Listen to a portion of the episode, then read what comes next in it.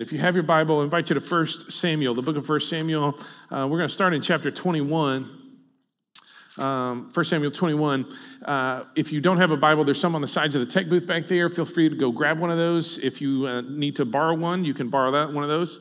Uh, if you need to have one with you because you don't have a uh, Bible that you can read and understand easily, feel free to take that with you. It is our gift um, to you. Uh, today, as I said, we're talking about the desert, and I don't know what you, comes to your mind when you think about desert. It could be Sahara, full on dunes, and camels and hoping for an oasis. Uh, if you grew up in the mountains, maybe you're thinking high desert, uh, so it's more rocky and mountainy and uh, just arid, dry. Um, today, and, and I, I, say that those two things look very different, and your desert may look different than the person sitting next to you. I, I want to just say that out loud to say, hey, just because you're going through something, um, and they may be going through something and they may look different, but we can still see that, hey, man, this is a dry, hard, often lonely place. And so uh, I want to just say that out loud as we get started here. As we uh, um, think about the desert, I want to try to describe it today and use three words. And the first word is the word desolation. Desolation. The desert is desolation, a place of desolation. Um, when, you, when you hear the word desolation, like what's the first thing that comes to mind? Here's somebody from this far section over here near the coffee and the donuts. Y'all are awake enough. You got coffee and donuts. Desolation. What's the first word? First picture. First whatever. Lonely. Uh, let's go to the other extreme. All the people who are asleep because they're far away from coffee and donuts. Anybody over in this section? Desolation. Very barren. Not just barren, very barren. Yeah. Um, so and that can express itself in a number of different ways. We'll try to uh, look at how that expresses itself in David's life. The thing that I want you to know about desolation, though, uh, when it comes to the desert, is this is the thing that the desert is the thing that oftentimes strips everything else away from us.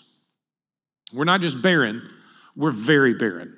We're not just lonely, we're very lonely, okay? And so uh, this is the thing that pulls all that stuff away. So here in chapter 21, I, as I said, I just want to try to describe all of this.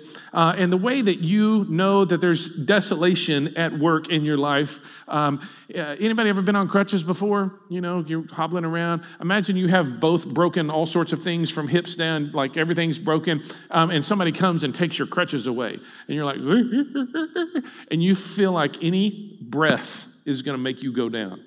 That's what desolation kind of feels like. And that's what we'll see in David. Chapter 21, um, start in verse 10. We'll see that first, one of the things uh, that gets stripped away from David's life, and maybe your life too, is this sense of dignity. Um, David rose and fled that day from Saul and went to Achish, the king of Gath. Can we just pause right there? Achish, king of where? Gath. Anybody else from Gath? Goliath was from Gath. Hmm. Okay. Keep reading. Verse 11. And the servants of Achish said to him, Is this is not this David, the king of the land? And did they not sing to one another of him in dances? Saul has struck down his thousands, and David's his ten thousands. And David took these words to heart and was much afraid of Achish, the king of Gath. So he changed, don't miss this, he changed his behavior before them. He pretended to be insane in their hands and made marks on the doors of the gate and let his spittle run down his beard. Is that weird to you? That's weird to me. So, David, anointed king of Israel, going to be the next king, he shows up in Gath, the hometown of the giant that he took out. And they start talking like, hey, isn't this David? Isn't he the guy who whipped our giant? And everybody's like, yeah, that is David. And David's like, I don't know what you're talking about. And he starts drooling on himself. That's messed up right there. And then he walks over to the doorpost and, yeah, just odd. He's lost all sense of dignity, all sense of self respect, all sense of self worth. And for some, uh, for some, it's the physical indignity that is harder to lose. For some, it's kind of that social indignity uh, that's harder to lose. Uh, if you want to know how, which one's harder for you uh, in, in, your mind, which one do you uh, fear the most? Like, you know, being in the hospital bed or having people know that you're in the hospital bed? I mean, which, which one goes for you? Like, how, how does that, which way does that break? One of those matters more to you than the other, but both of them signal that your, the desert is the place of desolation and dignity is on the way out the door. Uh, you may not be drooling in your beard, It'd be weird if you did, but you may not be drooling in your beard or scratching at the doorpost. But um, when we hit the desert, dignity often is left behind. Continue on. Oh, let's just pause here. Verse 14 Achish said to his servants, I love his response Behold, you see the man is mad. Why then have you brought them to me? And if you're in a uh, supervisory role, like you're the boss of somebody, maybe you could just have this as a saying. Verse 15 Do I lack madmen that you've brought this fellow to behave as a madman to me also in my presence? Shall this fellow come into my house? I just think that's funny. He's like, Don't I have enough crazy people around here? Do you need to be here too? 22, verse 1. David departed from there and escaped to the cave of Adullam. Not only dignity, but also home. This sense of belonging, this place where he uh, felt like he belonged. And, and he didn't just lose physical home, he lost some of the relational ties too. Remember, he, uh, because he had defeated the giant uh, Goliath, he was given the king's daughter. And so he got to live in the palace as a son in law to the king, all of this kind of stuff. And now, where does he end up? In the cave uh, palace, cave. Palace, cave. This is a very different experience. And it, it, again, it can be uh, this kind of uh, relational or it can be physical or some sense of both. You got a, a, a, house that you love and you had to move away from, or you got friends that you love and you had to move away from, or both of those maybe happened at the same time.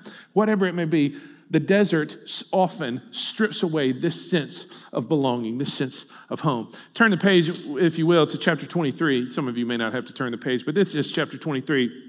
I'll give you a brief breakdown of, of this. Uh, David goes to the city of Keilah. It's under siege. He saves the city of Keilah. Yeah, David, the conquering, awesome king to be. Um, he, he's doing this. And then uh, Saul hears that David is at Keilah. And look at what happens.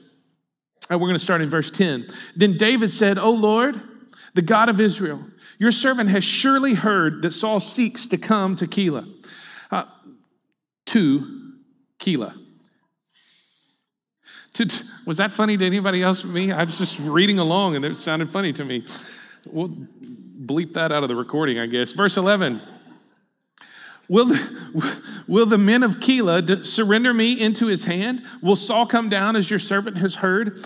O Lord, the God of Israel, please tell your servant. And the Lord said, He will come down. Verse 12. Then David said, Will the men of Keilah surrender me and my men into the hand of Saul? And the Lord said, They will surrender you. David's here, save the city. Saul's going to come down. God is Saul going to come down? Yes, he's going to come down. Will these guys hand me over? Yes, they're going to hand me over. So he gets up and gets out of town. This sense of reward, the desert is the place where oftentimes the sense of reward also goes. It's this place where, hey, I thought I was doing the right thing. I thought I was doing it for the right reason. I thought I was helping out, and still there's no recognition, there's no reward, there's no attaboy, there's no nothing. All I get is betrayal by these people. Anybody had that before? The desert exposes oftentimes this desolation um, exposes in us that sense of entitlement to i worked hard i did the thing i was the major player in the group project i was the one who drove this project i was the one who did the thing i was the one who, who moved this moved the ball down the field and yet so and so is taking credit.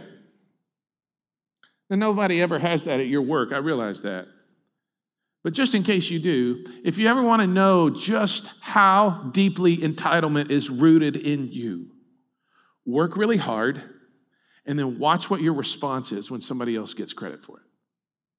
That's what happened to David. That sense of reward. I saved the city, guys. What what are you why are you going to deliver me? Oh, we're out of here. The desert has a way of pulling that away from us that sense, that need for self respect and dignity, that, that need for belonging, a place to call home, that need for recognition. All of it is getting stripped away. And if a few more pages to the right in chapter 27.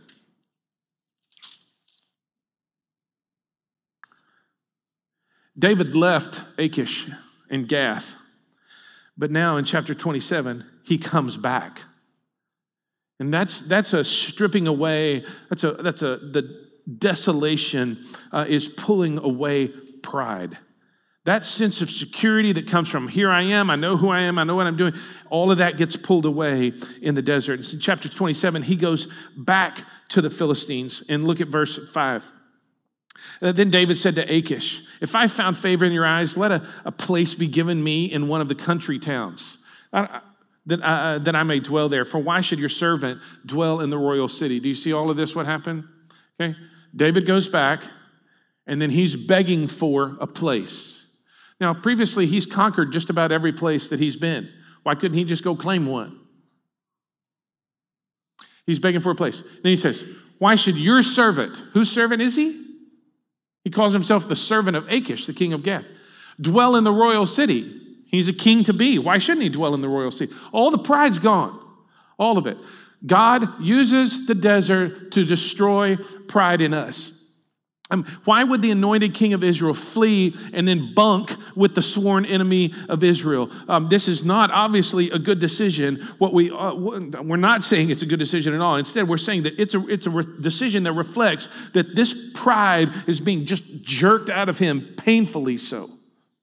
He even, in later in the chapter, he even lies to cover his tracks. He goes and he raids one town, and when he, hey, what you been doing? Oh, I went and raided this other town over here. I mean, just pride's gone. Here's the thing about that, and I want you to catch this. God is willing to expose pride in our lives through some terrible circumstances. Why? Because he hates pride and its effects so much, and because he loves us so much. Can I say that one more time?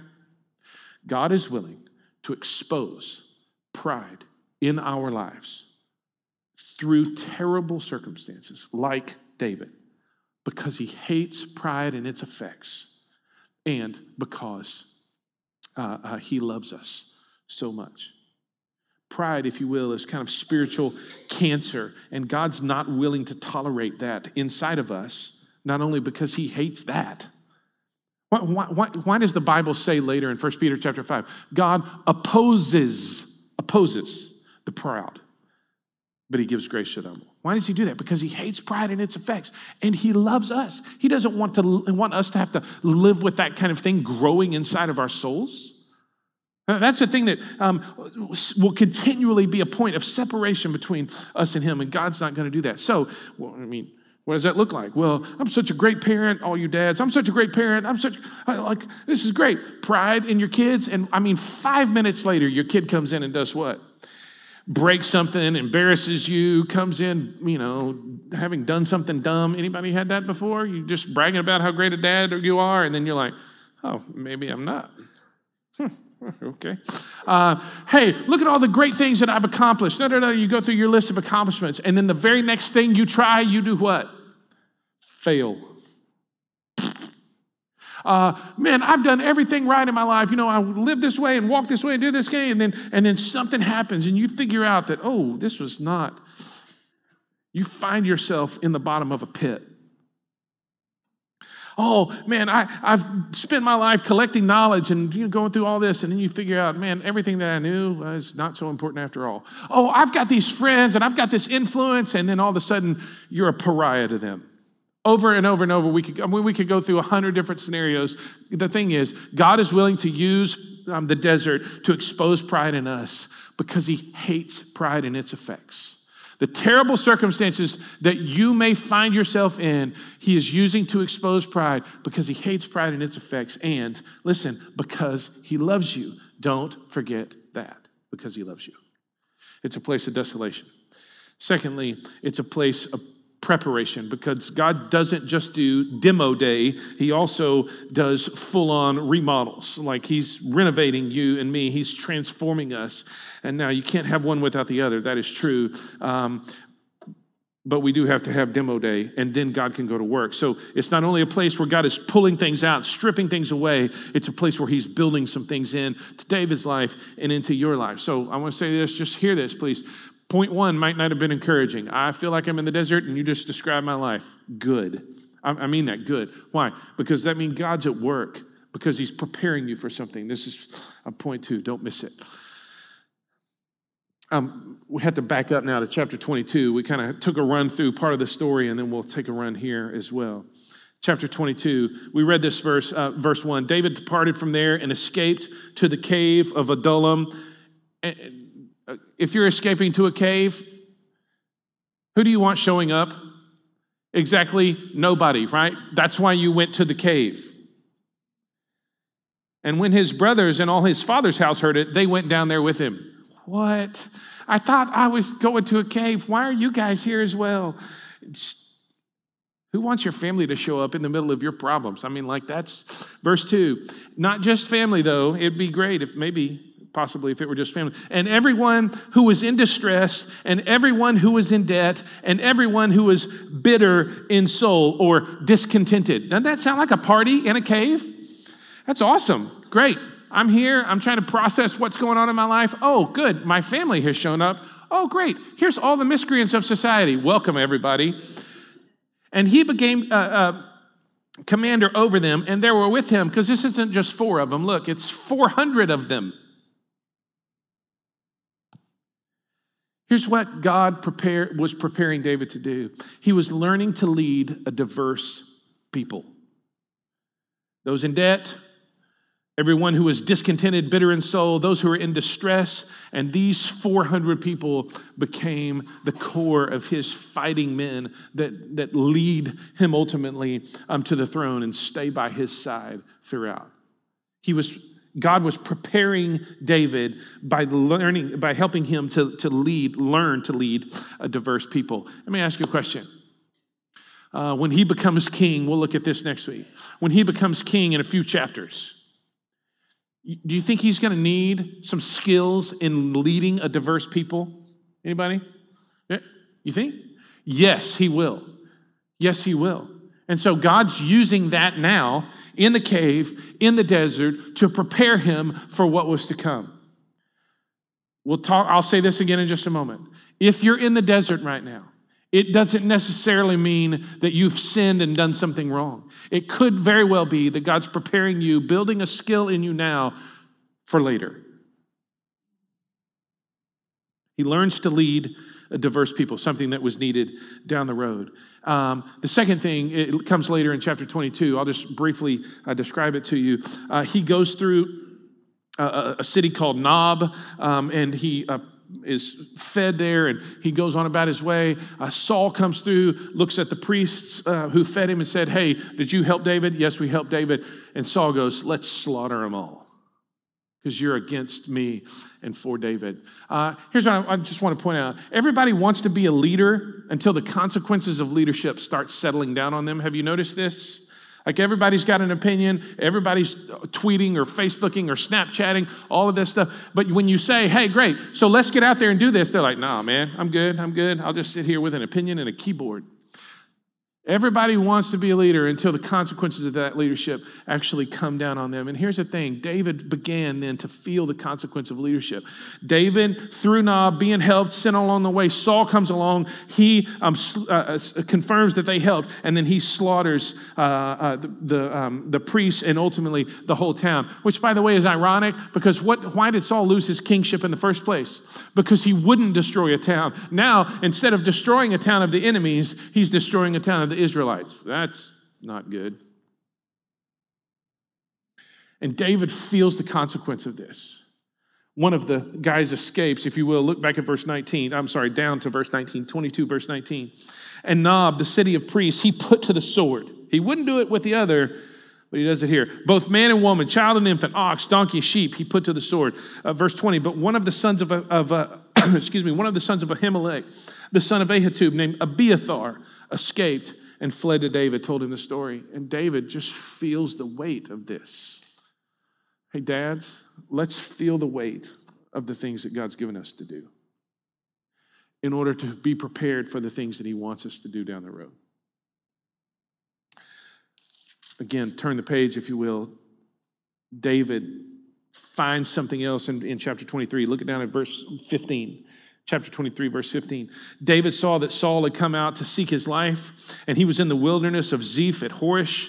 And Jonathan, Saul's son, rose and went to David at Horesh and strengthened his hand in God. And he said to him, Do not fear, for the hand of Saul my father shall not find you. You shall be king over Israel, and I shall be next to you. What, just pause right there. What kind of humility on Jonathan's part does it take?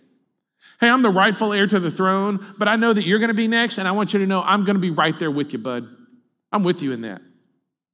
Saul, my father, also knows this. In verse 18, and the two of them made a covenant uh, before the Lord. David remained at Horesh, and Jonathan went home. What, one of the things that David found in the wilderness and how he prepared him in the wilderness was he had this sense of what true friendship really was. If you lead, there are times when um, you know people you think are your friends are not your friends. In this case, Jonathan was a true friend. He would never actually see David become king. Spoiler alert there that uh, Jonathan died on the battlefield before David became king, but he was with him. He was with him. And you want to know what true friendship looks like? True friendship looks like, hey, I'm coming out to you in the wilderness. I'm coming out to you in the desert. I see all of the darkness around you. I see all of the ugliness around you. I see all the loneliness and desolation. I see all of that kind of stuff. And I'm coming out to you. David knows, excuse me, God knows that David will need true friends. He's trying to give him a picture of what that really looks like. A friend of mine calls them the pallbearers those people who are going to be with you, quite literally, to the end. True friendship. Jonathan's not trying to fix anything, he's not trying to make it better. He's wrapping his arms around and going, Hey, I'm with you in this. I'm with you in this. And I see you and I see the stuff that you're in, and I just want you to know I am with you in this. That's a true, uh, that's a true friend. Lastly, and I will say that those who meet you, will meet you in the desert, um, are probably your truest friends. Lastly, uh, in the next chapter, uh, chapter 24, two times actually in the next three chapters, in 24 and 26, David has an opportunity to kill Saul, and he doesn't. Chapter 26 is one instance. Chapter 24, the one we're going to look at. Uh, this will make a funny story for all the kids to sit up and pay attention. Saul the king had to go to the bathroom. So he slips into a cave to take care of his business. David's in the cave, watching Saul go to the bathroom. Slips up behind Saul with a knife and cuts a little piece off of his robe. Saul finishes his business, flushes or whatever he does, and walks out of the cave, gets a little bit farther down. David comes out behind him, like, Saul, I got your robe. You know, he doesn't quite do it in that. There's actually some contrition because his men were cheering him on hey, go, go finish this. David's response was, I'm not touching the Lord's anointed. I, I'm willing to wait. God's got Saul. I don't have to take that into my own hands. Twice, chapter 24, chapter 26, he has an opportunity to kill Saul and assume the kingship. Jonathan was going to be right with him. He was going to have the blessing of the royal family. Jonathan was going to be with him. Guess what? He didn't do it. Why? Because he was willing to wait on God's timing. David, in, in what he learned and what he got in the middle of that was clarity. So in chapter 24, uh, David calls out to Saul, Hey, Saul, I've got your robe here, piece of your robe. verse 16, as soon as David had finished speaking these words to Saul, Saul said, is this your voice, my son David? And Saul lifted up his voice and wept. He said to David, You are more righteous than I, for you have repaid me good, whereas I have repaid you evil. And you have declared this day how you, how you have dealt with me, and that you did not kill me when the Lord put me into your hands. Don't miss verse 19. For if a man finds his enemy, will he let him go away safe? So, that, so may the Lord reward you with good for what you have done to me this day. Here's the clarity that David got in that moment right there. Saul consistently saw David as his enemy. So he says, if, if you find your enemy, what's he say? If a man finds his enemy, will he let him go away safe? And David's answer was, I never found my enemy. David saw, saw Saul not as his enemy, but as the king, he was going, destined by God, anointed by God to replace, but not his enemy. Saul is the one who couched it in terms of enemy. David never saw Saul as, as his enemy. That's an important thing to get clear on because there are people in your life, whether it's your neighbor, a family member, a friend, who have, there are people in your life who have this sense of, golly, they, this feels like opposition. What you and I need to get clear on is this that there's nobody, according to Ephesians 6, there's nobody with flesh and blood. We wrestle, Paul says, not against flesh and blood, but against powers and rulers and forces of darkness. There's nobody with skin on, folks, who's actually our enemy. We have an enemy, that's true, but it's not, it's not anybody with skin on. That's one of the things that you learn in the desert is you get clarity and you are prepared um, uh, to do good even in the middle of, uh, of, of an opportunity uh, to, to kind of move the story along. You're willing to do good or to be patient because you have that clarity. So, one more time just because you're in the middle of testing does not mean that God has left you, that you're in sin, or that He's angry at you. It could very well be preparation. Could you be in the desert because of your sin? Yes, you could. Sometimes God puts us there, puts us in timeout. Sometimes, though, God takes us there in order to prepare us. I'll tell you one of the scariest verses in the New Testament for me Matthew chapter 4, verse 1. Scary. And Jesus was led by the Spirit into the wilderness, the desert, to be tempted by the devil. Jesus, led by the Spirit into the wilderness to be tempted. Why? For preparation for what was to come. Preparation for what was to come. Just because you're there. Some of you feel that way right now. Oh, golly, it's desert. I don't see God's hand at work. I don't see preparation at work. I don't see, uh, all I see is stripping away and pulling away. Listen, God very well may be preparing you for something down the road.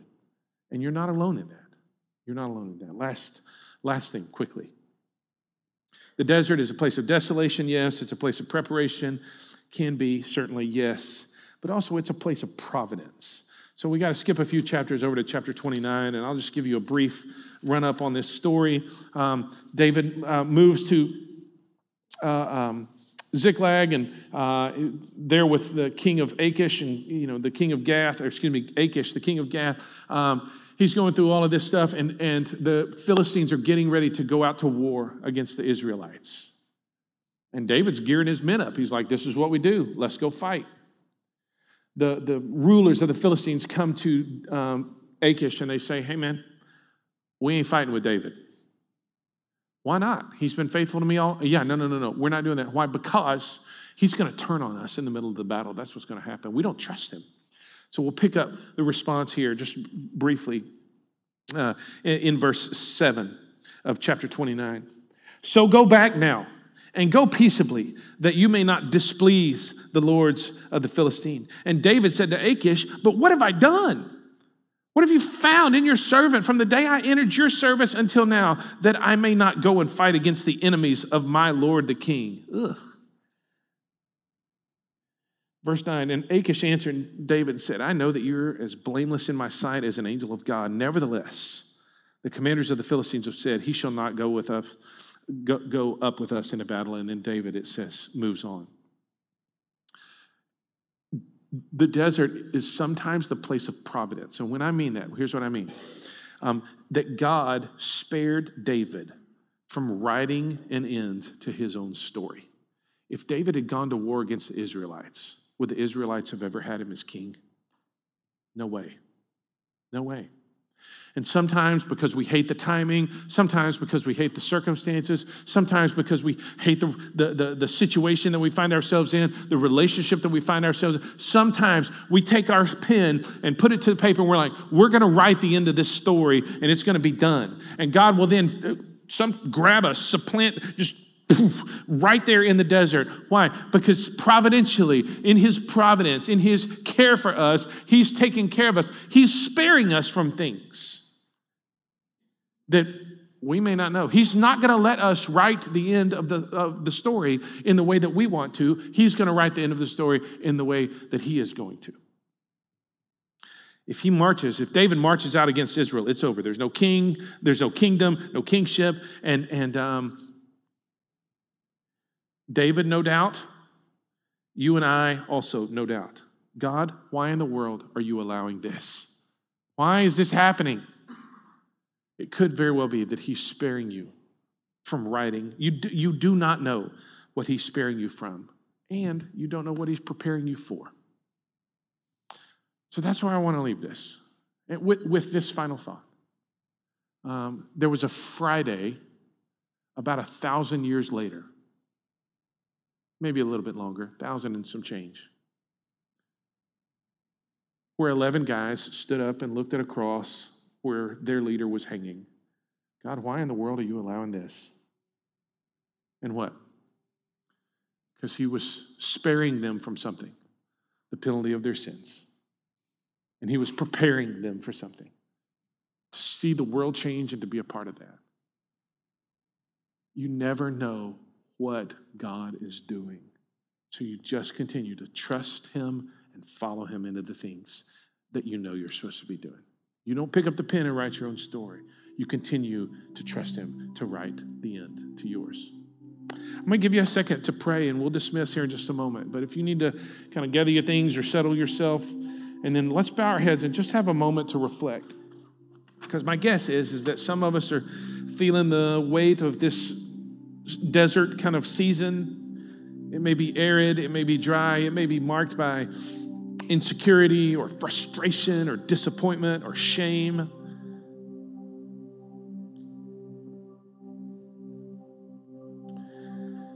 If you if you would describe yourself as that, just take one of those three big headings there. It's the place of desolation. It's the place of preparation. And it's the place of providence where God's sparing you, protecting you from something.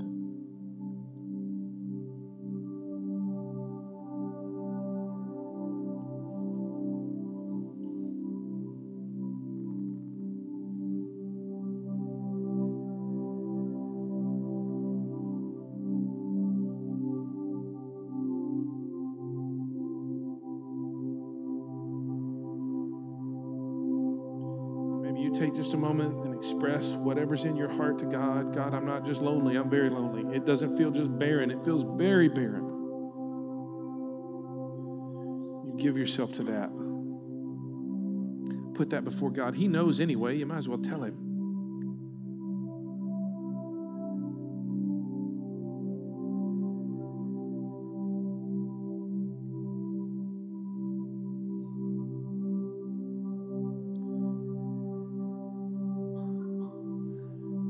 Now, Father, for all of us who are experiencing this desert season, would you use David to encourage us and remind us that we're never alone in it?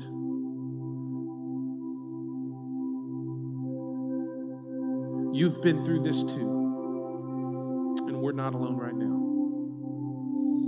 Um, give us insight Give us courage to name what needs to be named and to do what needs to be done.